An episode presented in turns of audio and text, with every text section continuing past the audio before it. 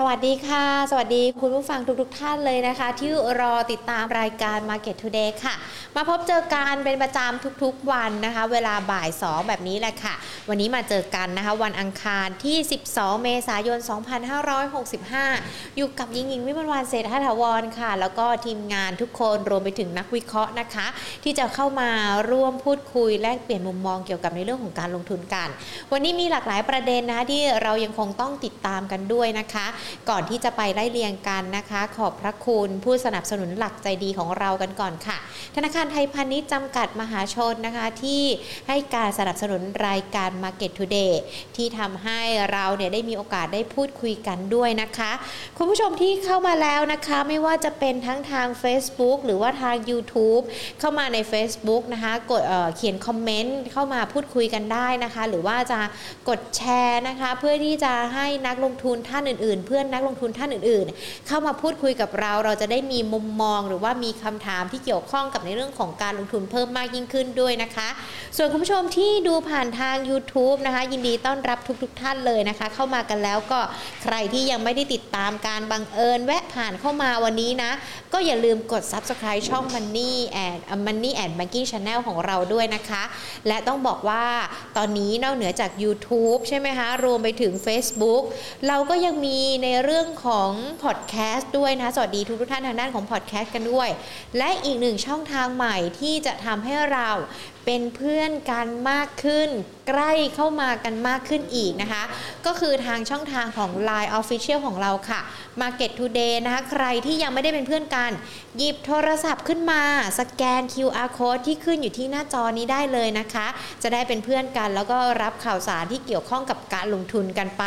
ตลอดทั้งวันไม่เว้นแม้แต่วันหยุดด้วยนะคะ หรือว่าถ้าใครยังไม่สะดวกที่จะสแกน QR code ตอนนี้ ก็เดี๋ยวจดกันไว้ก่อนก็ได้นะ search หาชื่อกันได้ add นะคะ ตัว add ของเราแล้วก็ Market Today เป็นตัวเล็กทั้งหมดเลย ค้นหากันในช่องเพิ่มเพื่อนนะคะ แล้วก็จะได้มาเป็นเพื่อนกัน ตอนนี้ต้องบอกว่าเรามีครบถ้วนแล้วนะ YouTube Facebook Podcast รวมไปถึงในเรื่องของ Line นะคะ ที่จะทำให้เราเป็นเพื่อนกันมากขึ้น ใครแอดไลน์กันมาแล้วนะคะ ก็เข้ามาพูดคุยกันได้เนาะเราก็จะมีการพูดคุยกันด้วยนะคะ ถ้ามีข้อสงสัยอะไรกันอะมาดูกันดีกว่าวันนี้ต้องบอกว่า ในเรื่องของการลงทุนเชื่อว่า วันนี้เองตลาดอาจจะมีการปรับตัวย่อลงไปแน่นอนส่วนหนึ่งเลย เราจะมีการหยุดสงการกัน 3 วันนะคะ ดังนั้นเองเดี๋ยววันนี้เราอาจจะเข้ามาพูดคุยในประเด็นว่า หลังจากหยุดช่วงสงการไปแล้วตลาดหุ้นไทย มันจะมีความเสี่ยงอะไรกันบ้าง แล้วนักลงทุนจะต้องมีการกำหนดกลยุทธ์การลงทุนเพื่อ รับกับความเสี่ยงนี้อย่างไรกันบ้างนะคะะมาดูช่วงเช้ากันดีกว่าตลาดหุ้นเป็นยังไงกันบ้างนะคะสำหรับตลาดหุ้นไทย ช่วงเช้าเนี่ยต้องบอกว่าตลาดหุ้นก็ยังคงมีการปรับตัวย่อลงไปนะคะ ก็เป็นไปในทิศทางเดียวกันกับตลาดในภูมิภาคกันด้วยนะคะ ที่อาจจะมีการปรับตัวย่อลงไปและที่สำคัญวันนี้ก็ดูเหมือนว่าตลาดยังคงจับตาในเรื่องของตัวเลขเงินเฟอ้อของสหรัฐที่จะมีการประกาศกันนะคะ วันนี้หุ้นไทยช่วงเช้าปิดกันไป 1,677.71 จุดปรับตัวลดลงไป 0.75 จุดค่ะ หรือว่าติดลบนะคะ 0.04%มูลค่าการซื้อขายนะคะอยู่ที่ประมาณ3171.50 ล้านบาท วันนี้นะคะ 5 อันดับหลักทรัพย์มีการปรับตัวบวกขึ้นมานะคะ EA บวกขึ้นมา 2.02% JMT บวกขึ้นมา 6.58% JMart AOT ก็มีการปรับบวกเช่นเดียวกันนะคะ แต่ว่าในส่วนของ KBank หุ้นกลุ่มธนาคารก็มีการปรับตัวย่อลงไป ไม่เปลี่ยนแปลงมี BDMs แล้วก็ BBL นะคะที่ตลาดยังคงไม่เปลี่ยนแปลงนะคะ แน่นอนในเรื่องของสถานการณ์ไวรัสโควิด -19 ก็ถือว่าเป็นปัจจัยกดดันที่อาจจะทำให้ในเรื่องของนักลงทุนนั้น ติดตามกันด้วยนะคะ ทั้งจากต่างประเทศเองจากของทางด้านของจีนเอง ถึงแม้ว่าอาจจะเริ่มผ่อนคลายกันแล้ว แต่ว่าในเรื่องของยอดผู้ติดเชื้อก็ยังคงสูงอยู่ด้วย ส่วนของบ้านเราก็ต้องบอกว่าวันนี้ยอดผู้ติดเชื้อรายใหม่ 19,982 ราย เสียชีวิต 101 ราย ถือว่าเป็นการเสียชีวิตที่เป็นเลข 3 หลัก ต่อเนื่องกัน 3 วันแล้วด้วยนะคะ ดังนั้นยังเป็นประเด็นที่ต้องติดตามกัน อีกหนึ่งเรื่องที่ยังคงต้องติดตามกันก็คือในเรื่องของสถานการณ์เงินเฟ้อที่ต้องบอกว่าปรับเพิ่มขึ้นทั่วโลกไม่เว้นแม้แต่ประเทศไทย วันนี้ทางด้านของธนาคารแห่งประเทศไทย โดยผู้ว่าการธนาคารแห่งประเทศไทยนะคะ ดร เศรษฐพุทธสุทธิว่านารพุทธก็เลยมีการทำหนังสือถึงกระทรวงการคลังเพื่อเป็นการชี้แจงนะคะเขาเรียกว่าส่งจดหมายเปิดผนึกถึงทางด้านของรัฐมนตรีว่าการกระทรวงการคลังเพื่อชี้แจงกรณีอัตราเงินเฟ้อบ้านเราอาจจะสูงกว่ากรอบเป้าหมายนะคะ เป้าหมายที่ธนาคารแห่งประเทศไทยกำหนดกันไว้ก็คือ 1-3%สำหรับปีนี้ แต่ว่าช่วงเมื่อซักวันที่ 30 มีนาคมเนี่ยมีการประชุมกรงงและเขามีการประเมินกันว่า อัตราเงินเฟ้อเฉลี่ยทั่วไปในช่วง 12 เดือนข้างหน้า ก็คือช่วงไตรมาสที่ 2 ไปจนถึงไตรมาส1ปี 2566 เงินเฟ้อน่าจะอยู่ที่ 4.1%แน่นอนก็คือสูงกว่ากรอบเป้าหมายนะคะดังนั้นเองวันนี้ทางด้านของผู้ว่าการธนาคารแห่งประเทศไทย เลยมีความจำเป็นจะต้องส่งจดหมายเปิดผนึกถึงรัฐมนตรีว่าการกระทรวงการคลัง แล้วก็ชี้แจงด้วยนะว่าทำไมอัตราเงินเฟ้อบ้านเราถึงสูงกว่ากรอบเป้าหมาย และทิศทางหลังจากนี้จะเป็นอย่างไร ชี้แจงกันมา 3 ประเด็นนะคะก็คือในเรื่องของปัจจัยสำคัญที่ทำให้อัตราเงินเฟ้อทั่วไป เฉลี่ย 12 เดือนข้างหน้า เคลื่อนไหวออกนอกกรอบเป้าหมายนะคะรวมไปถึงในเรื่องของระยะเวลาที่อัตราเงินเฟ้อจะกลับเข้าสู่ภาวะปกติ และและข้อ 3 ก็คือการดำเนินนโยบายการเงินเพื่อดูแลให้อัตราเงินเฟ้อทั่วไป กลับเข้าสู่กรอบเป้าหมายในระยะเวลาที่เหมาะสมกันด้วยนะคะ มาเริ่มกันข้อแรกกันก่อน ต้องบอกว่าข้อแรกเนี่ยทางด้านของผู้ว่าการธนาคารแห่งประเทศไทยเขาชี้แจงนะคะว่า เงินเฟอ้อที่มีการเคลื่อนไหวออกนอกกรอบเป้าหมายเนี่ยมันมีแรงกดดันมาจากทั้งในเรื่องของปัจจัยด้านอุปทานจากต่างประเทศ รวมไปถึงนะคะปัจจัยที่เกิดขึ้นจากในประเทศ ต่างประเทศก็แน่นอนสืบเนื่องจากในเรื่องของสงครามรัสเซียยูเครนที่เกิดขึ้น มันทำให้ราคาพลังงานราคาสินค้าโภคภัณฑ์โลกปรับตัวเพิ่มสูงขึ้น แล้วก็มีผลต่อในเรื่องของราคาน้ำมันขายปีกในบ้านเรานะคะรวมไปถึงก๊าซหุงต้ม ค่าไฟปรับเพิ่มขึ้นด้วย มันก็เลยอาจจะทำให้ส่วนนี้เป็นปัจจัยที่ทำให้เงินเฟ้อเร่งตัวขึ้น ส่วนปัจจัยด้านอุปทานในประเทศนะคะอย่างที่เราติดตามข่าวกันมาก็คือในเรื่องของโรคระบาดในสุกรที่ส่งผ่านต้นทุนการผลิตที่สูงขึ้น ไปยังราคาอาหารสำเร็จรูป แล้วก็ราคาอาหารสดหมดอื่น ๆ กันด้วยนะคะ ก็เลยอาจจะทำให้เงินเฟ้อเพิ่มสูงขึ้นด้วย ตอนนี้เราดูการต้นทุนราคาอาหารสัตว์ก็เพิ่ม ราคาปุ๋ยก็เพิ่มเช่นเดียวกันนะคะปัจจัยต่างๆ เหล่านี้ค่ะมันมีแรงกดดันที่ทำให้อัตราเงินเฟ้อมีการปรับตัวเพิ่มขึ้น โดยกนงนะคะหรือว่าธนาคารแห่งประเทศไทยเขามีการคาดการณ์กันว่าอัตราเงินเฟ้อในอีก 12 เดือนข้างหน้า จะปรับมาอยู่ที่ประมาณสัก 2%จากราคาอาหารสำเร็จรูปที่มีแนวโน้มสูงขึ้นเป็นหลักค่ะ อันนี้ก็คือในเรื่องของปัจจัยที่ทำไมอัตราเงินเฟ้อ สูงเกินกว่ากรอบเป้าหมายที่กำหนดนะคะ ส่วนประเด็นชี้แจงข้อที่ 2 ที่ทางด้านของธนาคารแห่งประเทศไทยเขาพูดคุยกันมาก็คือ ระยะเวลาที่คาดว่าอัตราเงินเฟอ้อทั่วไปจะกลับเข้าสู่กรอบเป้าหมาย แบงค์ชาติชี้แจงว่าเงินเฟอ้อน่าจะกลับเข้าสู่กรอบเป้าหมายได้ในปี 2566 นะคะ ซึ่งก็มองว่าทั้งแนวโน้มเงินเฟอ้อจะมีความเสี่ยงจากราคาน้ำมัน ที่มีโอกาสสูงขึ้นกว่าที่ประมาณการไว้ การส่งผ่านของต้นทุนผู้ประกอบการอาจจะมากกว่าที่คาดแต่โอกาสที่เงินเฟ้อในปี 2566 จะสูงกว่ากรอบเป้าหมายนั้นเป็นไปได้ยากค่ะ อันนี้ก็เป็นอีกหนึ่งข้อที่ทางด้านของธนาคารแห่งประเทศไทย เขามีการชี้แจงกันด้วยนะคะ ซึ่งถ้าเรามาดูกันเนี่ยเราจะเห็นภาพที่เกิดขึ้นในหน้าจอนะเปรียบเทียบกันในเรื่องของปัจจัยที่มีผลต่อในเรื่องของอัตราเงินเฟ้อทั่วไปนะคะ แล้วก็ที่มาของอัตราเงินเฟ้อก็คือ เป็นไปที่หญิงเล่าให้ฟังกันด้วยนะคะว่าที่มาที่ทำให้เกิดเงินเฟ้อเนี่ยก็คือในเรื่องของอาหารพลังงานเงินเฟ้อพื้นฐานด้วยนะคะ ส่วนอีกหนึ่งข้อก็คือในเรื่องของการดำเนินนโยบายการเงิน เพื่อดูแลให้อัตราเงินเฟ้อทั่วไปกลับเข้าสู่กรอบเป้าหมายในระยะเวลาที่เหมาะสมนะคะ เรื่องนี้แบงค์ชาติบอกว่าแน่นอน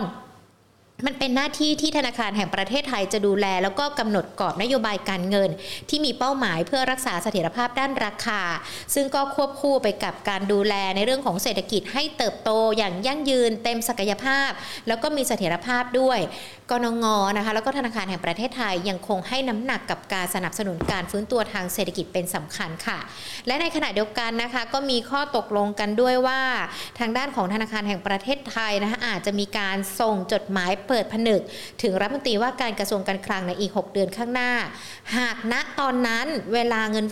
อัตราเงินเฟ้อเฉลี่ยโดยทั่วไปนะคะ 12 เดือนเนี่ยอาจจะมีการปรับเพิ่มสูงขึ้น หรือว่าออกนอกกรอบเป้าหมาย ก็จะชี้แจงกันไปอีกรอบหนึ่ง เพื่อสร้างความเข้าใจให้กับประชาชนด้วยนะคะ แล้วก็ขณะเดียวกันกรงงบอกว่า หากประชาชนอย่างเราๆเนี่ยอยากจะศึกษาว่าทำไมเงินเฟ้อมันมีการปรับเพิ่มขึ้น แบงก์ชาติจะแก้ไขปัญหายังไง หรือว่าทิศทางหลังจากนี้จะเป็นอย่างไรเราสามารถเข้าไปดูข้อมูลต่างๆ ได้นะคะ ผ่านทางด้านของเว็บไซต์ของธนาคารแห่งประเทศไทยกันด้วย ก็จะได้เห็นภาพชัดเจนมากยิ่งขึ้น แล้วก็เข้าใจชัดเจนมากยิ่งขึ้นด้วยนะคะ จริง ๆ ที่หยิบยกประเด็นนี้ขึ้นมาพูดคุยกันแน่นอนมันถือเป็นตัวแปรหลักเลยนะคะ ตัวแปรสำคัญที่อาจจะมีผลต่อในเรื่องของภาวะเศรษฐกิจ ส่งผ่านมายังต้นทุนของบริษัทต่างๆ บริษัทจดทะเบียน แล้วก็อาจจะมีผลต่อในเรื่องของกำไร หรือว่าแม้แต่ทิศทางผลการดำเนินงานด้วย แล้วก็มีผลต่อภาพรวมตลาดหุ้นไทยด้วยเลยหยิบยกในเรื่องนี้มาพูดคุยกันเป็นประเด็นกันในวันนี้ด้วยนะคะ ส่วนคุณผู้ชมที่เข้ามาแล้วนะคะ ทั้งทาง Facebook แล้วก็ YouTube นะคะ สวัสดีทุกๆท่านเลยนะคะ ทาง Facebook เข้ามากันแล้ว อย่าลืมแชร์กันด้วยนะคะ จะได้มีนักลงทุนท่านอื่นๆ เข้ามาพูดคุยกัน วันนี้เราจะพูดคุยกันในหัวข้อจับตาตลาดหุ้นไทย พร้อมหากลยุทธ์รับความเสี่ยงหลังสงการนะคะ จะพูดคุยกันนะคะกับพี่ต้นพเดิมพบสงเคราะห์ค่ะ กรรมการผู้จัดการ จากบริษัทหลักทรัพย์ยูนต้าประเทศไทยจำกัดนะคะ สวัสดีค่ะพี่ต้นคะ ครับ สวัสดีครับ คุณหญิงและท่านผู้ฟังครับ ค่ะ พี่ต้นขาวันนี้เข้ามาพูดคุยกันก่อนที่เราจะได้หยุดพักผ่อนกันในช่วงสงกรานกันด้วยนะคะ ดูเหมือนว่าตลาดหุ้น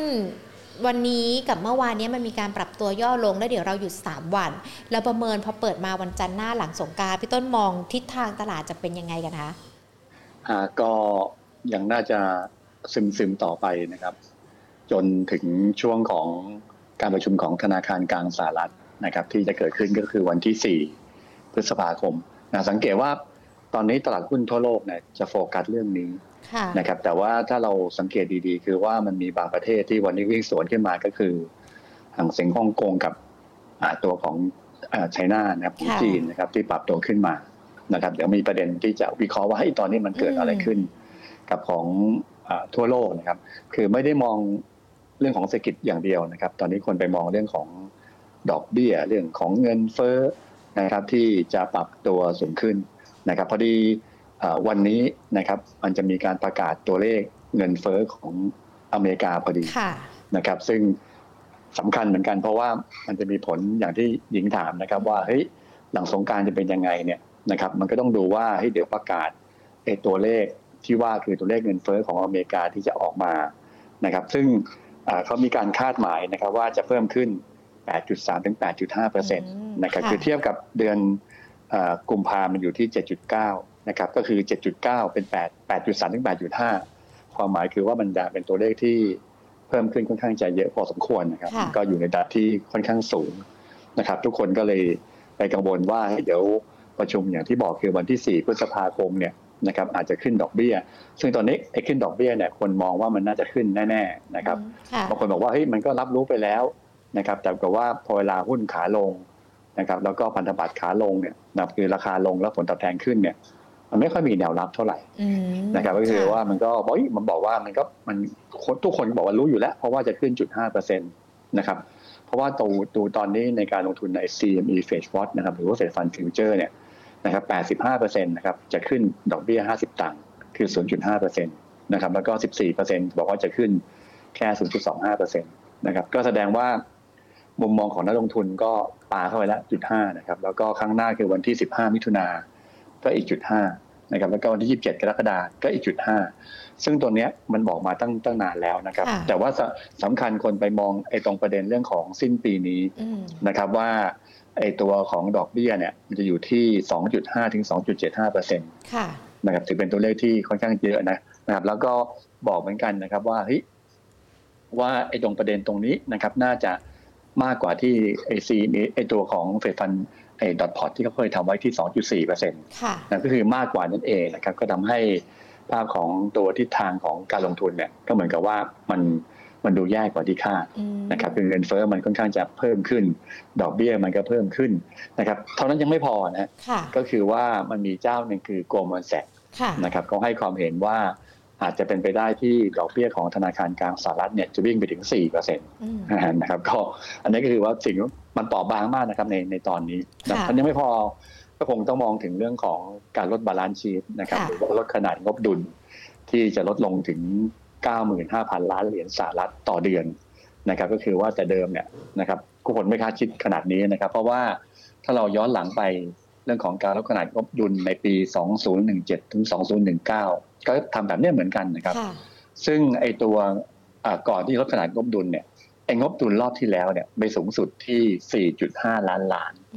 นะครับเหรียญสหรัฐนะครับ แต่ว่าครั้งนี้คือ 9 ล้านล้านเหรียญสหรัฐ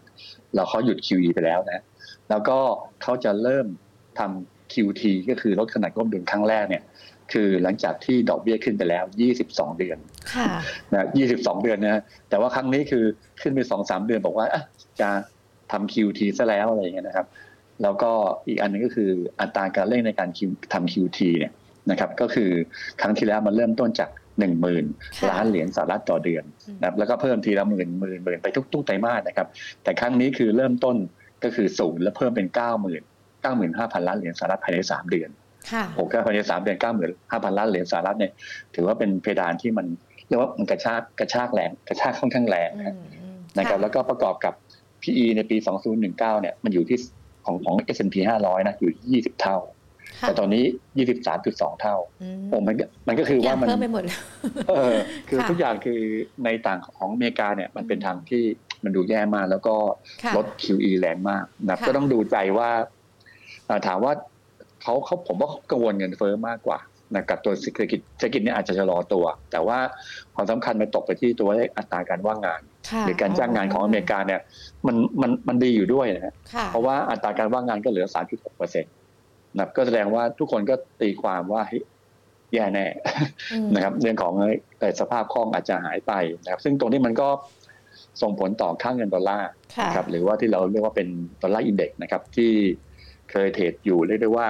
อ่าสักเก้าสิบนะครับ หรือว่าเก้าสิบต้นๆนะครับ ตอนนี้ก็คือ ปาไปเป็นร้อยเลยนะครับ ก็คือร้อยหน่วยหน่วยเขาไม่มีหน่วยนะครับ คือร้อยร้อยจุดว่าง่ายอ่านะครับเขาไม่เขาแต่ว่าเขาเรียกเขาไม่มีหน่วยนะ แต่ว่าตอนนี้ทะลุร้อยแล้วนับอยู่ที่ร้อยจุดสองศูนย์นะก็แสดงว่าทุกคนเทใจไปที่สินทรัพย์ปลอดภัย ก็คือดอลลาร์นะครับ แล้วก็ตัวที่ขยับขึ้นตามขึ้นมาด้วยจากประเด็นตรงนี้ ก็คือตัวทองนะครับ ตัวทองก็ปรับตัวขึ้นมาแบบเบาๆนะนะครับ เพราะว่า ทุกคนว่าทองอาจจะขึ้นช้ากว่านะครับ เพราะว่าความสำคัญมันคือสภาพคล่องหายไปในตัวดอลลาร์ที่อาจจะหายไป 95,000 ล้านเหรียญสหรัฐต่อเดือนเนี่ยนะครับมันก็กลับไปสู่ธนาคารกลางสหรัฐนะก็แสดงว่า supply ของดอลลาร์ก็จะน้อยลงตามไปด้วยนะครับ อันนั้นก็เป็นสิ่งที่คนกังวลแล้วก็เท่านั้นยังไม่พอก็คือว่าของฝั่งยุโรปนะครับ เดี๋ยวก็ประกาศเงินเฟ้อเช่นเดียวกันนะครับ ก็เจ็ดกว่าเหมือนกันนะครับ ก่อนหน้านี้นะครับ ก็ต้องดูว่า ECB นะครับหรือธนาคารกลางกลางยุโรปเนี่ยเขาตัดสินใจยังไง จะมีการส่งสัญญาณไหมนะเพราะที่ผ่านมาก็ส่งสัญญาณลด PPP บางส่วนเหมือนกันนะครับ ก็ต้องดูว่าจะขึ้นดอกเบี้ยไหมนะหรือลดมีสัญญาณลดขนาดก้มดุลไหมก็ภายในสัปดาห์นี้นะเราหยุดเหมือนกันนะเราหยุดหมดเลยไม่รู้ของเราจะโชคดีหรือโชคร้ายหรือว่าโอเคเราบอกเป็นไปตามคาดนะครับซึ่งก็คือเงินเฟ้อแล้วก็ตัว ECB นะครับเพราะงั้นตอนนี้สังเกตว่าถ้า หญิงท่านท่านผู้ชมดูดีๆนะก็คือว่าของฝั่งซีโลกตะวันตกเนี่ยเขาลงลงหนักนะครับคือลงถ้าดูเปอร์เซ็นต์ก็คืออย่างดาวโจนลงมา 1.19เปอร์เซ็นต์เมื่อวานนี้นะครับแต่ว่าฝั่งของตัว NASDAQ ลงไป 2.18เปอร์เซ็นต์นะครับก็แสดงว่าหุ้นที่มีความสัมพันธ์กับดอกเบี้ยนะครับนั่นคือกลุ่มเทคโนโลยีนะครับหรือกลุ่มเทคนะครับที่มีการเติบโตสูงแต่ PE สูงตามไปด้วย สังเกตว่าตอนที่โดนขายหนัก นะครับแต่ว่า value stock เอ่อ value stock ที่เป็นแบบว่าโอเคเป็นหุ้นที่แบบเติบโตไม่มากปันผล DPE ต่ำนะครับในในในในดาวโจนนะครับก็เรียกว่าราคาไม่ค่อยลงเท่าไหร่ ซึ่งผมก็ลังโยงมาที่ในเอเชียนะครับหรือว่าในประเทศไทยนั่นเองนะครับเพราะประเทศไทยนี่มีหุ้นที่เป็นกลุ่ม tech โนโลยีเนี่ยน้อยกว่าน้อยกว่าชาวบ้านเขานะครับเพราะว่าถ้าสังเกตดีๆ คือว่าหุ้นในกลุ่มเทคบ้านเราเนี่ยลงนะฮะอย่างวันนี้ขนาดเมื่อวานนี่ลงตั้งเกือบ 2-3%เปอร์เซ็นต์ นะครับวันนี้ยังลงต่อ 1.61%นะครับแล้วก็กลุ่มที่เป็นเรียกว่าเกี่ยวกับเรื่องของอ้างอิงกับคริปโตเคอเรนซีอ้างอิงกับประเด็นในเรื่องของตัว tech ต่างๆเนี่ยปรากฏว่าก็ลงหนักนะครับก็ทำให้แต่ว่าหุ้นกลุ่มอื่นก็เรียกว่าแข็งแรงนิดหนึ่งนะครับแล้วก็อีกกลุ่มหนึ่งบ้านบ้านเราของบ้านเราก็คือกลุ่มธนาคารพาณิชย์นะครับวันนี้ก็ลงหนักเช่นเดียวกันหนึ่งหนึ่งจุดหกแปดเปอร์เซ็นต์นะครับก็แสดงว่าโมเมนตัมไปทางไหนทั้งโลกเนี่ยมันไปทางเดียวกัน นะครับ แต่ว่าอย่างที่บอกคือว่าหุ้นเราลบลงเล็กน้อย ก็เพราะว่าจังหวะพอดีก็คือว่าหุ้นเรามีหุ้นที่เป็น value มากกว่าเป็นหุ้น g o stock นะครับนั้นเราก็เลยแข็งแรงกว่านี่คือประการที่หนึ่งแต่ประการที่สองก็คงเป็นเพราะว่า ส่วนหนึ่งก็คือภาพของเงินเฟ้อไทยนะครับ ถึงแม้ว่าจะเพิ่มขึ้นก็ตามนะครับ ล่าสุดก็ปรับตัวขึ้นมาเหนือเหนือกว่า5%นะครับอยู่ที่1 5.73%ในเดือนเดือนมีนาใช่ไหม นะครับเทียบกับเดือนกุมภาอยู่ที่ 5.28%นะครับแต่ว่าสิ่งที่ธนาคารแห่งประเทศไทยก็มีการคาดหมายเนี่ยว่าเงินเฟ้อไทยจะพีคสูงสุดประมาณสักช่วงของไตรมาสไตรมาสสองนะครับไตรมาสสองตอนนี้ก็เริ่มไตรมาสสองแล้วนะครับแต่ว่าเขาว่าคาดการณ์ก็คือวันถ้าเกือบเกือบหกเปอร์เซ็นต์นะห้าเปอร์เซ็นต์กว่าในไตรมาสสองแล้วไตรมาสสามจะเริ่มลดลงไตรมาสสี่ก็จะเหลือเหลือสามเปอร์เซ็นต์ต้นๆนะครับแล้วก็ไตรมาสหนึ่งปีหน้าจะต่ำกว่าสองเปอร์เซ็นต์ แสดงว่าเซนติเมนต์ของเงินเฟ้อของเราเนี่ยมันอาจจะแตกต่างจากเรียกว่าเรียกว่าประเทศอื่นในในในในในในของประเทศในแถบตะวันตกนะครับ ก็เลยทำให้ดูเราก็แข็งแรง เพราะว่าสังเกตได้อย่างไรก็เพราะว่าถ้าดูสถานการณ์ตอนเนี้ยเพื่อคนอื่นทั่วโลกนะครับบอลยิวเขาขึ้นอ้าวขึ้นเอาวนะครับของอเมริกาล่าสุด 10 ปีนะครับ ก็อยู่ที่ 2.7 กว่าแล้ว นะครับสองจุดแปดแล้วแหมมาพูดแป๊บเดียวเลยเมื่อวานเมื่อวานจดสองจุดเจ็ดวันนี้จดสองจุดแปดนะครับแล้วก็สองปีก็เริ่มตอบลงมาเล็กน้อยนะครับเหลือสองจุดห้าเปอร์เซ็นต์ก็คือทูเทนสเปดก็เริ่มเดินเคยเดินเคยติดลบนะครับ ตอนนี้ก็เริ่มจะเบาลงมาคือเริ่มจะเป็นบวกนะครับกำลังบอกว่าของประเทศไทยเนี่ยนะครับก็ไม่ได้ปรับตัวขึ้นนะครับ ทั้งตัวสิบปีทั้งสองปีนะครับ ก็เรียกว่าทรงๆอยู่นะครับ อย่างเช่นสิบปีก็อยู่สองจุดสองกว่าๆนะครับ แล้วก็ สองปีอยู่ที่ไม่ถึงหนึ่งนะนะครับบางคนบอกว่าเราเราหนึ่งมาศูนย์จุดห้าแปดเปอร์เซ็นต์เออแสดงว่ามันมันมันมันตรงกันข้ามนะก็คือว่าเป็นหลายคนแบบถ้าไม่ได้เป็นไม่ได้ติดตามหุ้นก็บอกว่าเฮ้ยของอเมริกาต้องดีดิขายพันธบัตรต้องมาซื้อหุ้นถูกไหมคือบอลยิวขึ้นคือพันธบัตรโดนขายถูกไหมค่ะ ต้องมาซื้อหุ้นจริงๆไม่ใช่นะเขาเอาเงินพันธบัตรที่ขายได้เขาไปซื้อดอลลาร์เราซื้อดอลลาร์เขาไม่ซื้อหุ้นว่ากันง่ายๆนะครับเพราะแพทเทิร์นคือเงินเฟ้อยังสูงอยู่ในขณะที่ประเทศไทยยังดีคือว่าผลตอบแทนพันธบัตรเราเนี่ยยังยังทรงๆตัวอยู่นะครับ ประกอบกับประเด็นในเรื่องของตัวค่างเงินบาท จังหวะพอดีคือว่ามันอ่อนค่ามาก่อนหน้านี้แล้วนะครับมันก็เลยมันก็เลยไม่ได้ไม่ได้ไปก็มาสักสามสามจุดเจ็ดสามสามจุดแปดเนี่ยมันก็เป็นจุดที่พีค นะคือถ้าตอนนี้อยู่สามสามนี่เป็นเรื่องเลย ผมว่าโฟออกนะนะครับคือโฟโฟต่างประเทศอาจจะออกไป แต่ตอนนี้คือโฟต่างประเทศเนี่ยอย่างน้ำหนักก็คงยังเป็นลักษณะของการส่งตัวมากกว่าคือไม่ซื้อเพิ่มแล้วก็ไม่ไม่ออกคือคือเป็นการนั่นแหละสวิตนะครับแต่ว่าสังเกตว่าตอนนี้เขาก็เริ่มขายพันธบัตรไทยบ้างเหมือนกันนาฬิตาสารนี้ในประเทศไทยบ้างเหมือนกันนะครับนี่คือสิ่งที่ที่เกิดขึ้นนะครับแล้วก็จุดภาพก็คือว่าเงินเฟ้อไทยสูงก็จริง แต่ว่าทุกคนมองว่ามันอาจจะไม่สูงขึ้นเหมือนกับ ประเทศอื่นทั่วโลกนะครับ อันนี้คือฝั่งของประเทศไทย แล้วก็ที่เมื่อกี้บอกไปแต่ไปที่จีนจีนแล้วก็ตัวของตัวญี่ปุ่นเนี่ยจะคล้ายกันนะมันบอกกลัวจีน ซึ่งผมก็กลัวนะนะครับจีนยังกลัวอยู่เพราะว่าอะไรเพราะว่าตัวเลขเศรษฐกิจจีนนี่แย่แน่ เพราะว่าเขาก็โควิดเขาเพิ่งเริ่มเกิด เริ่มเกิดแล้วก็ล็อกดาวน์เหมือนเดิมนะเออแล้วตัวเลขภาคการผลิตภาคการบริการของจีนก็เลยต่ำกว่าห้าสิบคือหดหดหดตัวเลยถูกไหม นะครับแต่ว่าเงินเฟ้อจีนเมื่อวานประกาศมาครับจริงแล้ว หลายคนบอกว่าเฮ้ยมันก็น้อยนะแต่ครับแต่คนมองเฮ้ยมองว่ามันก็ขึ้นมาหนึ่งกว่าๆเหมือนกันครับหรือว่ามันเพิ่มมาเพิ่มมามากมากกว่าคาด คนก็เลยคนก็เลยโกกันบ้างบางส่วนนะครับ แต่ว่าน้ำหนักในตอนนี้นะครับผมมองว่าโอกาสที่จะอิงกับเงินเฟ้อแล้วไม่ทำอะไรเนี่ยผมคิดว่าไม่ใช่นะครับเพราะว่ามองว่าจีนจะมีโอกาสญี่ปุ่นเองจะมีการนโยบายผ่อนคลายมากกว่า นะครับ แต่ไม่รู้เมื่อไหร่นะ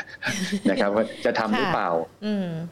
จะทำหรือเปล่าเพราะเขาผมว่าก็คงต้องช่างใจอยู่เพราะโอเคว่าอาจจะสภาพคล่องเดี๋ยวกลัวว่าเดี๋ยวกลัวว่าให้มันเงินเฟ้อจะพุ่งเร็วเหมือนกับต่างประเทศหรือเปล่านี่คือสิ่งที่ที่น่ากลัวเหมือนกันนะแต่ว่า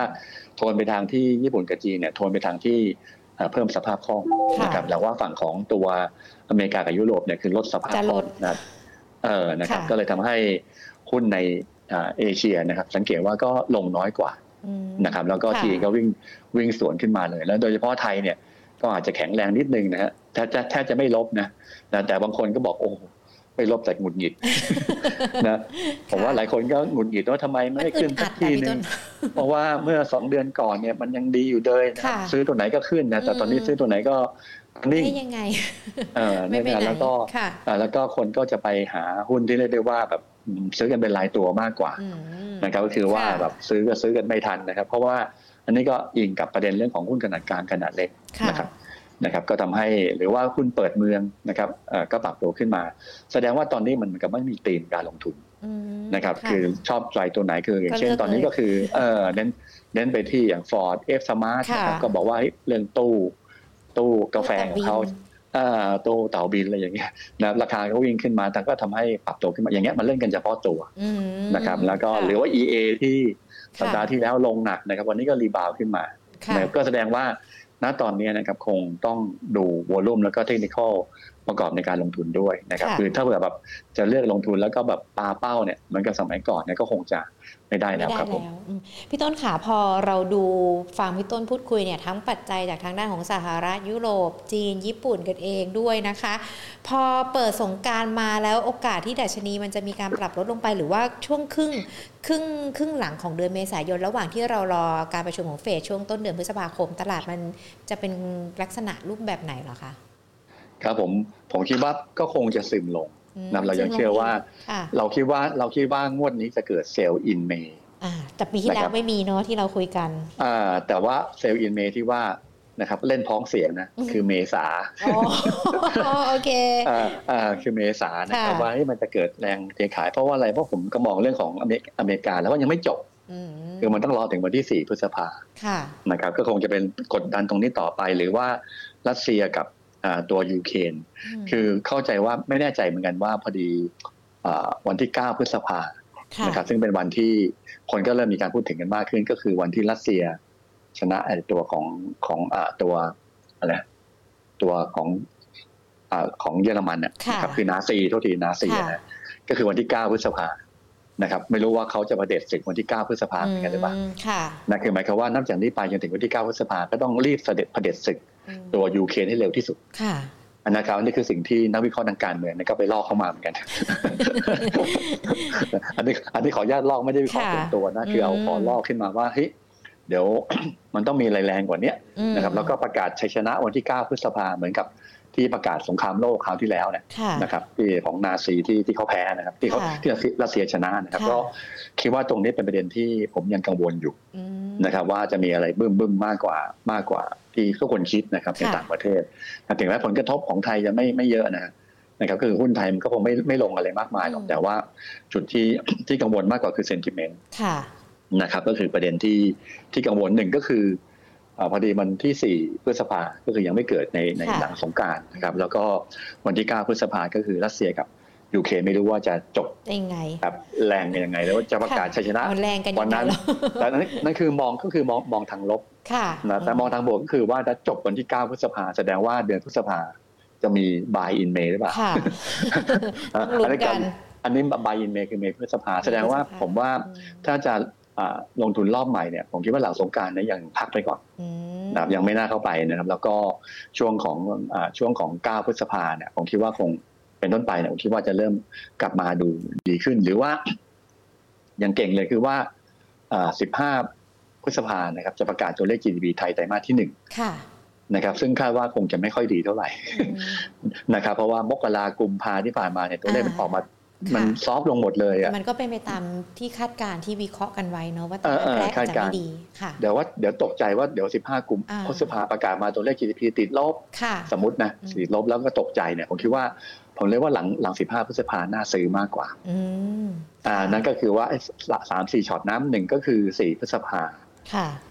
เก้าพฤษภาแล้วก็สิบห้าแล้วแล้วก็สิบห้าพฤษภาแสดงว่ามันมี story ของปัจจัยลบอยู่ที่ที่รออยู่นะค่ะ ผมก็เลยมองว่าณตอนนี้คือถ้าจะเล่นนะครับก็เรียกว่าต้องตีหัวเข้าบ้านนะเร็วเร็วเร็วนิดนึงนะครับเร็วนิดนึงนะครับว่าหุ้นที่เคย rebound นะครับหุ้นที่ลงมาเยอะก็อาจจะมี rebound หุ้นที่ขึ้นมาเยอะ ก็อาจจะปรับตัวลดลงทำนองนั้นนะครับนั้นก็ลำบากนิดหนึ่งก็ดูแนวรับไว้ที่นะครับก็คือประมาณ 1670นะครับก็เมื่อเช้านี้ก็ไปแตะแถวๆ167167หนึ่งหกหกเก้านะก็หลุดก็ไม่หลุดนะครับก็รีบาวขึ้นมา แต่ผมเชื่อว่าผมเชื่อว่าจะหลุดนะครับในช่วงของหลังสงการนะครับคิดอย่างนั้นนะครับ ก็หนึ่งหนึ่งหกหกศูนย์แล้วก็หนึ่งหกห้าศูนย์นะครับ ก็จะเป็นจุดรับนะครับ ถามว่า โอเค นี่คือในเชิงทางเทคนิคนะครับ แต่ถ้าในเชิงของตัวไม่รู้จะหาทฤษฎีอะไรนั้นนะก็คือว่าโอเคว่าเอาทฤษฎีที่หนึ่งก่อนก็คือเรื่องของตัวตัวอะไร PE ratio แล้วเอาเอาแบบตัวที่เขาใช้กันเยอะๆหน่อยว่าให้ตรงไปตรงไหนนะครับ ก็คือว่าตอนนี้ก็มองไว้ที่กำไรอยู่ที่ 92 บาทต่อหุ้นนะครับคือถ้าเป็น PE ที่ 17.8 เท่าทำไมถึงมันเลือก 17.8 เท่า 17.8 เท่านี่คือบวก 1.5 SD นะครับคือ 2 SD เนี่ยอยู่ที่ 18.7 เท่า 18.7 เท่าเนี่ยอยู่ที่ 1,720นะครับ แสดงว่ารอบนี้ที่ผ่านมามันก็ค่อนข้างแม่นนะ คือ 2 SD คือ 1,720 มันก็เลยไม่ผ่านนะครับ แล้วก็ถ้าเป็นจุดรับที่บอกว่า 1.5 SD คือ 17.8 เท่า PE เนี่ย มันอยู่ที่ 1636 ค่ะอ่า1636 นะ เมื่อกี้ผมบอกแล้ว แนวรับ 1670 1670เอ่อคือเทคนิคอลนะครับ เราไม่ควรหลุดตรงนั้นนะครับ ซึ่งถ้าหลุดต่ำกว่ามันก็มันก็คือ 1660 พอดีนะครับคือเทคนิคอลนั้น แล้วก็ตัวของ PE ratio ที่เมื่อกี้บอกเนี่ยมันอยู่ที่นึกที่1636นะนะครับ1636 นี่คือตรง 17.8 เท่าบน PE นะฮะนะครับจะอยู่ที่ 1636นะนี่คือทฤษฎีที่ที่ที่สองคือ PE ratio หมายความว่าจะซึมที่หญิงถามว่าจะซึมไปถึงไหนนะครับก็คือ 1636 เนี่ยตรงกับ 17.8 เท่า หรืออีกแบบหนึ่งนะครับที่เขาใช้กันเยอะๆ คือเรื่องของตัว e a r n i n g yield gap นะครับคือเอาผลตอบแทนของหุ้นนะครับลบด้วยผลตอบแทนพันธบัตรของประเทศไทยนะครับคือที่ผ่านมาเนี่ยค่าเฉลี่ยมันอยู่ที่สามจุดห้าเท่า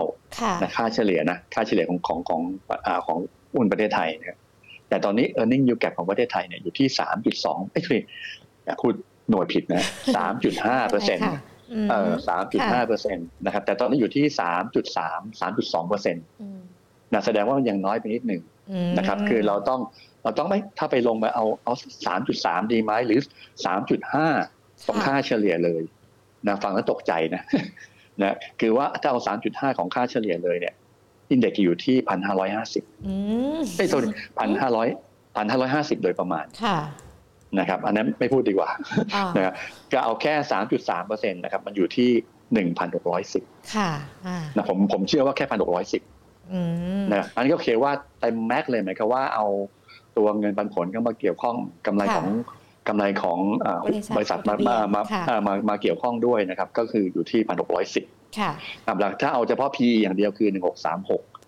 นะถ้าเอาเทคนิคเข้าด้วยพันห กร้อยหกสิบก็เป็นจุดที่สบายใจแล้วแต่ท่านเลือกเลยว่าท่านชอบเรื่องแบบไหน แต่ผมมองว่าตอนนี้คือว่าก็อย่างที่บอกคือว่า ณตอนนี้คือผมมองว่าหลัง 15 พฤษภานะครับ ค่อยว่ากันแล้วกันนะครับ ค่อยว่ากันแล้วค่อยกลับมาดูว่าณจุดนั้นเราควรจะ ซื้อหุ้นไหมครับผมค่ะ แล้วแล้วถ้าถ้ามันเป็นโอกาสที่เราเข้าไปซื้อหุ้นได้ล่ะคะพี่ต้นอย่างที่เราคุยกันไปที่พี่ต้นบอกว่าอาจจะต้องดูหุ้นที่มันเป็นเฉพาะตัวมีสตอรี่ที่ดีกันด้วย ในช่วงนี้มันยังมีอยู่ใช่ไหมคะหุ้นที่มีปัจจัยบวกเฉพาะตัวหรือว่ามีสตอรี่ที่ดีสำหรับนักลงทุนนะคะอ่าคือคือตอนนี้นะครับคือผมอาจจะไม่ค่อยชอบหุ้นที่แบบว่าเล่นกันแบบเป็นตัวตัวแล้วก็ปุ๊บปั๊บมาแล้วก็เลิกนะครับนั่นก็คนผมอ่าต้องตามน้ำกันเองนะครับแต่ว่าถ้าเผื่อเลือกนิดนึงก็คือว่า ถึงจุดที่ในปัจจุบันเนี่ยนะครับถ้าตอนนี้คือเศรษฐกิจค่อนข้างจะชะลอตัวนะครับเงินเฟ้อก็ค่อนข้างจะเพิ่มขึ้นเนี่ยคงต้องไปหาหุ้นเรียกว่าเป็นหุ้นแบบ defensive defensive หมายความว่าเป็นหุ้นที่ปันผลดีหน่อยนะครับ แล้วก็ตัวกำไรเนี่ยไม่ผันผวนอะไรมากนักนะครับแต่ไม่ไม่มากนักนะครับ หรือว่ากำไรนั้นทรงตัวได้ระดับที่ค่อนข้างจะสูงนะครับ ก็อาจจะชอบอยู่สี่ห้าตัวยังมีอยู่ที่ที่น่าสนใจ อันนี้คือ เหมาะกับพวกที่สามสี่ตัวนะครับเหมาะกับคนที่แบบว่าไม่สนใจอะไรเท่าไหร่นักนะครับ แล้วก็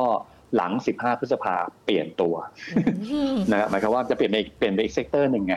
นะครับเปลี่ยนไป sector หนึ่งก็คือโอเคว่าก็เป็น KKP นะครับอ่านะครับแล้วก็แบมนะครับอ่านี่ก็คุณเดี่ยวส่งส่งตัวแอดวานอย่างเงี้ยนะครับไม่ได้หวังอะไรกำไรอะไรมากนะ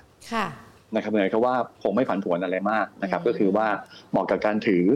นะครับแล้วก็เป็นตัวหุ้นที่ไม่ค่อยได้ผันผวนอะไรมากนะครับแต่ว่าหลัง 15 พฤษภาหรือว่าโอเคว่าจะเริ่มสะสมหน่อยแล้วก็อาจจะต้องทนทนแกว่งหน่อยใช้ว่าทนแกว่งหน่อยคือจะซื้อตอนนี้ก็ได้นะครับแต่ว่าถ้าดีก็คือเป็นหลัง 15 พฤษภานะครับผมก็มองหุ้นในกลุ่มค้าปลีกอันนี้คือหุ้นแนะนำนะคือเมื่อกี้บอกว่าโอเคว่าถ้าเบื่อแบบเพย์เซฟ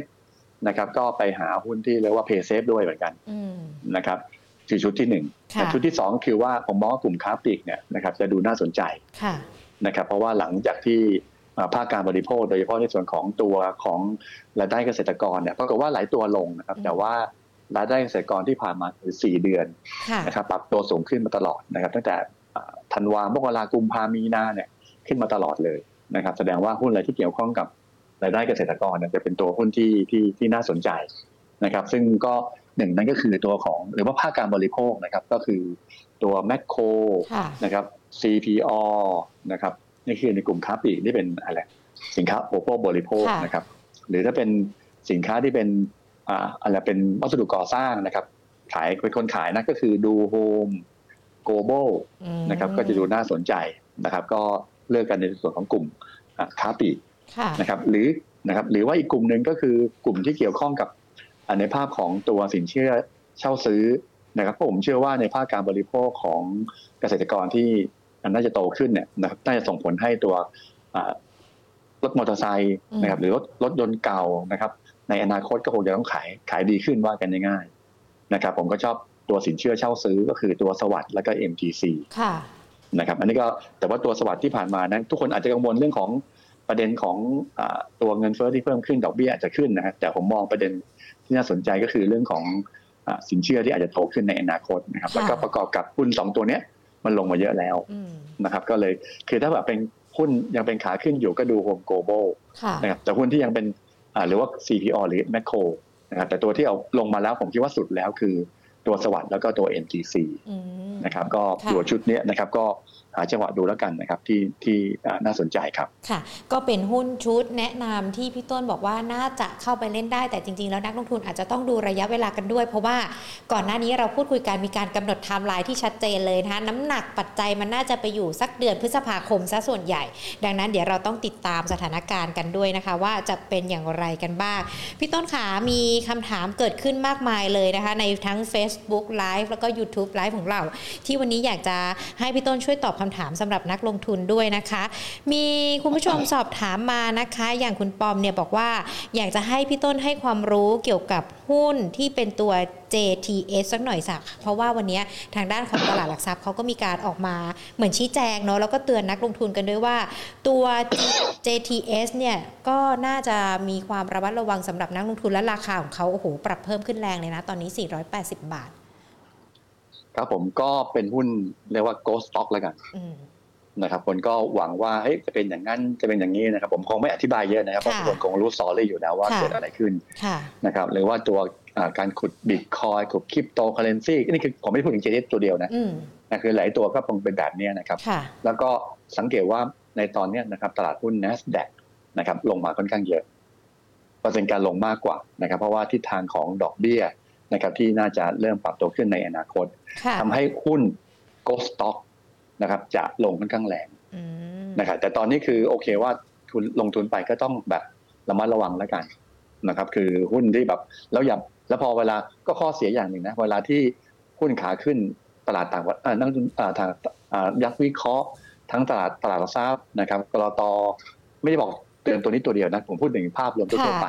นะครับปรากฏว่าก็เตือนเตือนเตือนว่าเป็นหุ้นที่ PE สูงนะครับกำไรก็อาจจะตามไม่ทันกับ PE นะนะแต่เวลาลงเนี่ยบอกไม่ไม่รู้เลยไม่เข้าใจหมายความว่าแล้วไม่เข้าใจว่ามันคืออะไรนะครับเหมือนท่านนี้ถามว่าให้ความรู้อะไร ผมว่าผมก็ให้ความรู้แบบนี้นะครับ ก็คือว่าถ้าท่านลงทุนกับหุ้นโกลสต็อกต้องลงทุนตอนที่ดอกเบี้ยต่ำในดอกเบี้ยเป็นขาลงนะครับ แต่ว่าดอกเบี้ยกำลังจะเริ่มเป็นขาขึ้น เวลาเขาลงเนี่ยเขาลงไม่มีปีนี้คุยนะนะครับ ก็ ท่านก็ลองตัดสินใจดูเองนะครับคือไม่ต้องวิเคราะห์ไม่ต้องวิเคราะห์ไอ้ตัวธุรกิจเขาเติบโตแน่นะครับแต่ว่า PE แพงเกินไปครับผมอืมอะก็ถือว่าเป็นคำแนะนำอาจจะเป็นหุ้นที่มีลักษณะแบบนี้ด้วยนะ ไม่ใช่แค่ตัวนี้ตัวเดียวนะคะ แต่พอดีวันนี้มันมีประเด็นนี้ขึ้นมานะคะมาเริ่มไล่เรียงในตัวหุ้นที่คุณผู้ชมสอบถามมาแล้วนะคะพี่ต้น คุณสุริยาบอกว่าอยากจะขาย OR แล้วควรจะขายที่ราคาเท่าไหร่ดีคะสำหรับ OR ตอนนี้ 25 บาท อะผมว่า OR สำหรับผมคือซื้อเพิ่มอืมนะครับเมื่อกี้ลืมพูดไปคือว่า OR ก็น่าสนใจค่ะนะครับเพราะว่าอะไรเพราะว่าก็ต้องรอคือทำไมคือภาพรวมมันไม่ดีอืมภาพรวมตลาดหุ้นไม่ค่อยดีนะครับ แต่หุ้นไม่ลงฮะค่ะมันก็อยู่ที่ยี่ห้ายี่ห้าสลึงอยู่อย่างเงี้ยค่ะนะครับไม่ไม่ลงสำหรับ OR ถามว่าทำไมมีดีอะไรก็ผมคิดว่าภาคการบริโภคของตัวเกษตรกรที่อืมน่าจะเด่นขึ้นนะครับอย่างค่ะที่บอกไปเนี่ย แล้วก็ตอนนี้คือดูการเดินทางก็เริ่มปรับตัวขึ้นมาค่ะ นะครับ แล้วก็อีกอันหนึ่งก็คือ ภาพของตัว OR เนี่ย สมัยก่อนมีแต่ถนนสายหลักอืมนะครับ ตอนนี้ถนนค่ะสายรองก็เปิดกันเป็นว่าเล่นเลยค่ะนะครับ ก็คือว่าอย่างถนนที่อ่าที่ที่ร้านผมเนี่ยนะครับ ก็มีโอค่ะมีปตทปั๊มปตทเปิดใหม่อยู่เยอะค่ะไปหมดเลยแต่เมื่อก่อนเมื่อก่อนไม่ถามหาว่าหาไม่มีเลยนะก็แสดงว่าในการเติบโตของ OR เนี่ยจะเพิ่มขึ้นค่ะมันก็รอผมคิดว่าหลัง 15 พฤษภาเนี่ยผมคิดว่ามันก็ก็จะมากลุ่มเนี่ยอืมนะครับภาคการบริโภคจะมามาด้วยกันหมดเลยค่ะ นะครับก็คือว่าอย่างอย่างไม่คิดว่าอยากให้ขายค่ะนะครับแต่ถ้ารีบาวขึ้นไปอยากจะขายจริง ๆ 26บาท50อืมนะครับก็ตรงนั้นจะเป็นแนวต้านครับค่ะซึ่งซึ่งราคานี้ก็คือน่าเข้าไปรับเลยใช่ไหมคะพี่ต้นเป็นจังอ่าหวะผมมได้องอ่าแต่เมื่อกี้บอกทนไม่ไหวแล้วก็โอเคว่าเพราะว่าอะไรเพราะเพิ่งเพราะมันไม่มันไม่ลงแต่มันก็ไม่ขึ้นอย่างเงี้ยค่ะนะจากอยากจะไปหาหุ้นแกว่งแกว่งๆนะที่เมื่อกี้หญิงถามนะอืมอย่างเงี้ยแกว่งแกว่งๆเนี่ยค่ะผมว่าก็แล้วแต่แล้วแต่เลยนะผมมองอ่าว่าอ่า ไม่ค่อยน่าสนใจเท่าไหร่ครับ ค่ะอะก็เป็นคำแนะนำนะคะสำหรับคุณสุริยาที่บอกว่าอยากจะขายลองดูนะว่าถือต่อไหวไหมหรือว่าอาจจะซื้อเพิ่มก็ได้นะคะ คุณน็อตพีคสอบถามค่ะ ระหว่าง CBG กับ OST อยากซื้อตอนอาควรซื้อตัวไหนดีคะ ราคาตอนนี้ซื้อได้เลยไหม ได้ทั้งคู่ครับใช่ได้ทั้งคู่เลยเหรอคะอ่าคือชอบทั้งคู่อืมอ่าเพราะว่าเพราะว่าตอนนี้คือเพราะมันก็เกี่ยวข้องกับในเรื่องของ อะไรที่มันเกี่ยวข้องการบริโภคในประเทศเนี่ยผมชอบหมดเลยค่ะนะครับแต่ว่า OSP ซาลาบามันมีประเด็นอ่าช่วงของวันสองวันที่ผ่านมานะครับก็คือว่า OSP กับคาราบาวเนี่ยเขามีต้นทุนค่ะในเรื่องของต้นทุนวัตถุดิบนะครับอืมนั่นคือเรื่องของกระป๋องหรือว่าอลูมิเนียมนะฮะค่ะปรากฏว่าที่ผ่านมามัน มันต้นทุนมันสูงอะค่ะนะครับทำให้ทุกคนกังวลผลประกอบการไตรมาสที่หนึ่งอาจจะดูโดยเฉพาะการก็ profit margin นะครับอาจจะลดลงทำนองนั้นนะครับทำให้หุ้นทั้ง OSP และคาราบาวก็เลยปรับลงอืมหรืออันที่สองก็คือว่าก่อนหน้านี้นะครับ OSP เนี่ยขึ้นได้ดีกว่าคาราบาวสังเกตนะก่อนหน้านี้นะค่ะเพราะว่าเขามีการปรับราคาขาย M เป็น12 บาทค่ะนะบอก12 จะมีอ่าตัว M ร้อยเอ็มร้อยสิบไม่ผมไม่แน่ใจนะปรับขึ้นอีก 2 บาทนะครับค่ะคนก็เลยมองว่าเดี๋ยวคาราบาวคงจะปรับเพิ่มขึ้นตามแหละอืม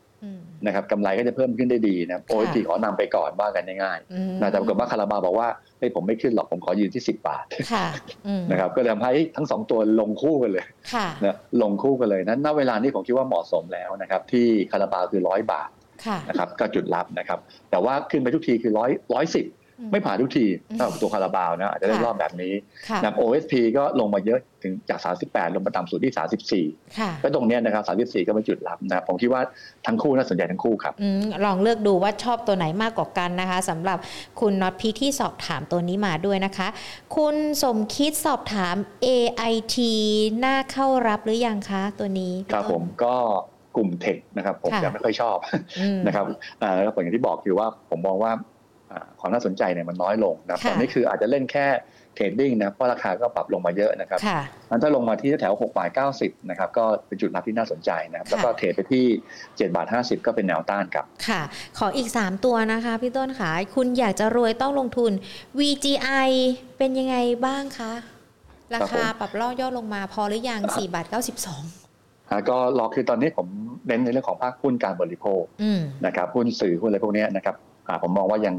ยังเฉยๆนะครับ เพราะว่าอืมเพราะว่าอะไรเพราะว่าอะไรเพราะ PE แพงค่ะอ๋อนะคืออะไรก็แล้วแต่ที่บอกว่าโอเคว่าตัว PE แพงไปหน่อยนะสังเกตว่าคือไม่เฉพาะกลุ่มเทคอย่างเดียวอืมนะตัวไหนหุ้นที่มัน PE แพงเนี่ยผมคิดว่าผมอาจจะขอรอดูก่อนค่ะนะซึ่ง VTI ก็อยู่เข้าขายแบบนั้นด้วยนะครับ ก็จุดรับของเขาวันนี้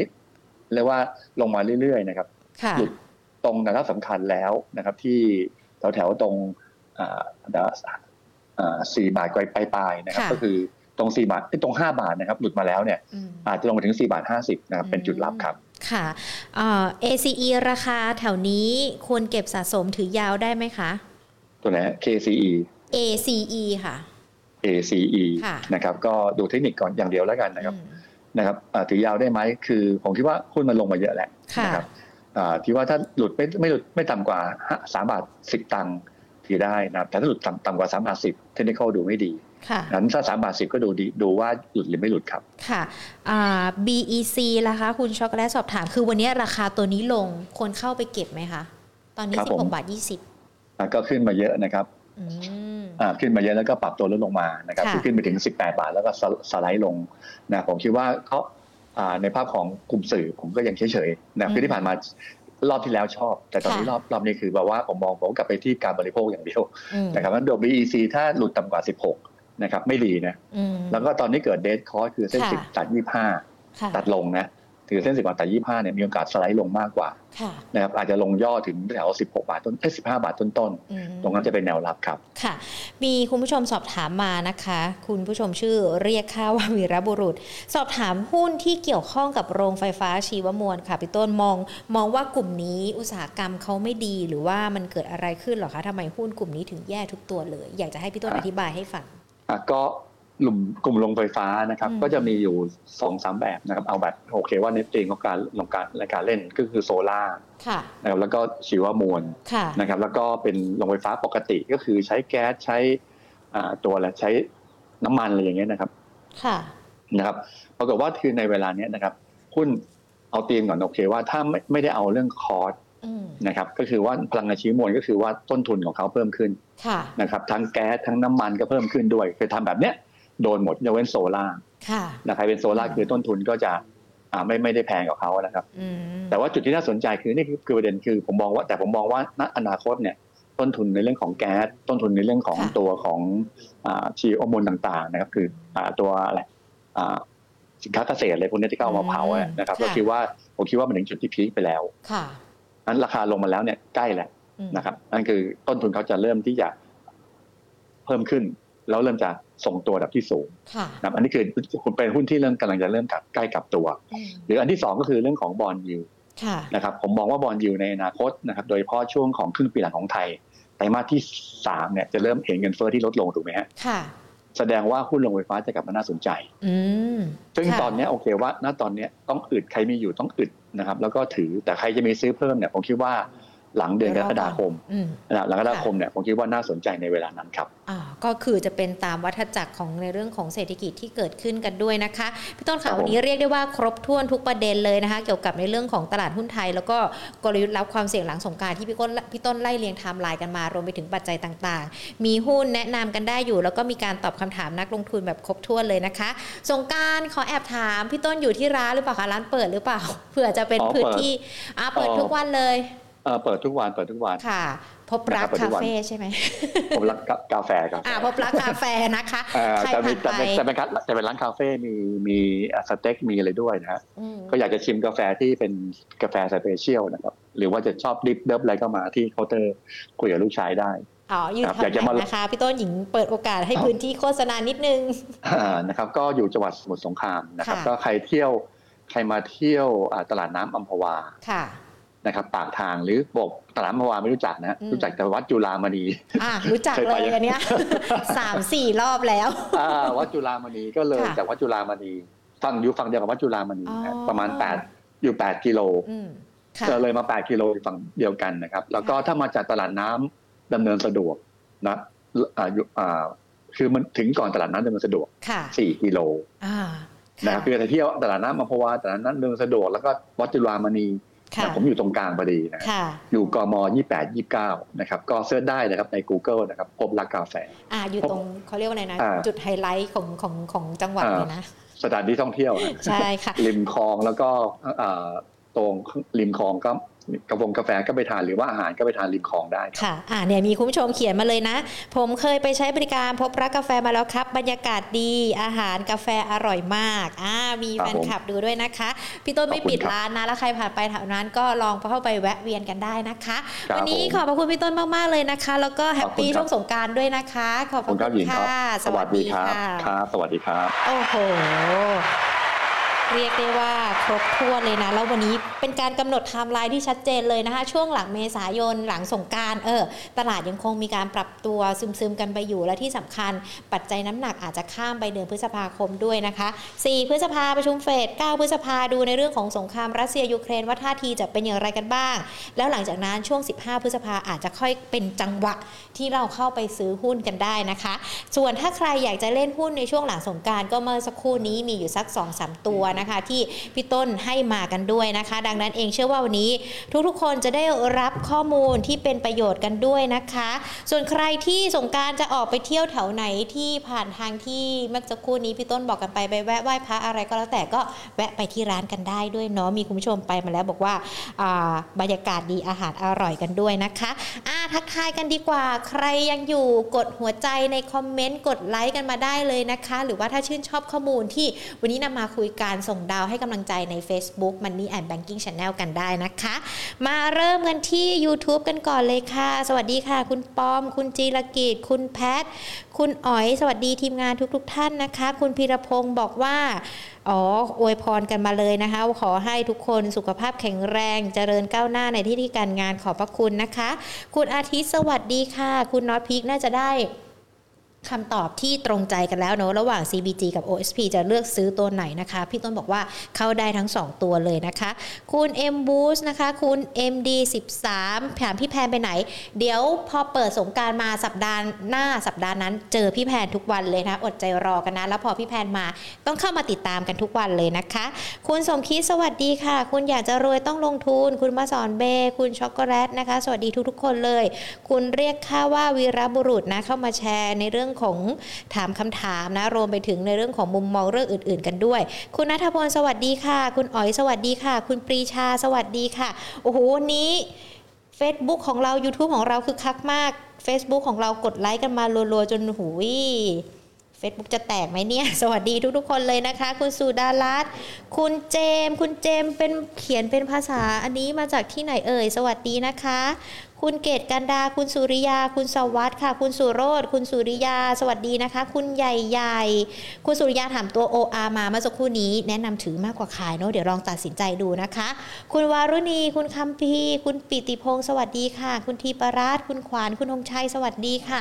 คุณมนัทคุณเอ็นทีมันเดย์นะคะ สวัสดีทุกๆทท่านเลย คุณตูน คุณฝ้าย คุณปุ้มนะคะ แล้วก็อีกหลาย ๆ ท่านเลยนะคะ ที่เข้ามาพูดคุยกัน คุณบอยสมิธ สวัสดีดีค่ะ วันนี้เรียกได้ว่าใน Facebook ของเราคึกคักทีเดียวนะคะ โอ้ คุณสุรางเพิ่งเข้ามาหรือเปล่า สวัสดีนะคะ เดี๋ยวลองฟังย้อนหลังกันก็ได้นะวันนี้ก็มีหุ้น ที่คุณสุรางอาจจะชอบถามด้วยอย่างตัวในกลุ่มของธนาคาร K-Bank โน้ตที่สอบถามกันมาอย่างจำได้นะ เดี๋ยวลองฟังย้อนหลังดูได้นะคะ ว่าพี่ต้นมีมุมมองเกี่ยวกับในเรื่องของหุ้นกลุ่มธนาคารอย่างไรกันบ้างนะคะ สวัสดีทุกๆทท่านเลยนะคะ แล้วก็อย่าลืมนะ เป็นเพื่อนกันอีกหนึ่งช่องทางได้นะคะ ตอนนี้เรามี Line Official ของ Market Today กันแล้วด้วย ใครที่ยังไม่ได้เป็นเพื่อนกันเนี่ยหยิบโทรศัพท์ขึ้นมา สแกนที่มุมจอได้เลยนะคะมี QR code กันแล้ว พูดคุยกันในไลน์ก็ได้นะคะ เพื่อที่จะได้ไม่พลาดในเรื่องของการเงินการลงทุน รวมไปถึงนะคะก็ติดตามการผ่านทางด้านของ YouTube แล้วก็ Facebook Money and Banking Channel นะคะ แล้วก็อีกหนึ่งช่องทางทางด้านของ Podcast ด้วยนะคะ Money and Banking Channel ค่ะ พูดคุยกันเป็นเพื่อนกันนะคะ จะได้พอเป็นวันหยุดแบบนี้นะคะ ก็จะได้ทราบในเรื่องของข้อมูลข่าวสารกันด้วย คุณสุริยาบอกว่าเป็นเพื่อนแล้วครับขอบพระคุณค่ะ คุณสุริยาถ้าชื่นชอบข้อมูลสกิดเพื่อนข้างๆ ว่า เธอเธอมาแอด QR code Market Today สิ จะได้เป็นเพื่อนกันอีกหลากหลายช่องทางเลยนะคะอะ Market Today ของเรามาพบเจอกันเป็นประจำนะคะ แล้วก็ในช่วงเทศกาลสงการ ก็ไม่ไปไหนนะ ยังมีเทปพิเศษนะคะ เกี่ยวกับในเรื่องของการเจาะไปเลย ทั้งหุ้นเล่นสั้นหุ้นที่ถือยาวนะคะ รวมไปถึงในเรื่องของการเตรียมความพร้อมรับมือเกี่ยวกับในเรื่องของการลงทุนกันด้วย ดังนั้นห้ามพลาดเลยนะคะ ถึงแม้ว่าตลาดหุ้นบ้านเราปิด แต่เราก็ยังคงต้องหาความรู้เกี่ยวกับการลงทุนอย่างสม่ำเสมอด้วยนะคะ มีเทปพิเศษมาฝากกันในช่วงเทศกาลสงการกันด้วย ก็มาพบเจอกันได้นะคะ ทุกๆบ่าย2เช่นเคยค่ะส่วนวันนี้หมดเวลาแล้วนะคะ เดี๋ยวสัปดาห์หน้ามาเจอกันใหม่ แล้วก็สุดสัปดาห์นี้ขอให้ทุกคน มีความสุขในวันหยุดยาวช่วงเทศกาลสงการกันด้วยนะคะ สวัสดีค่ะ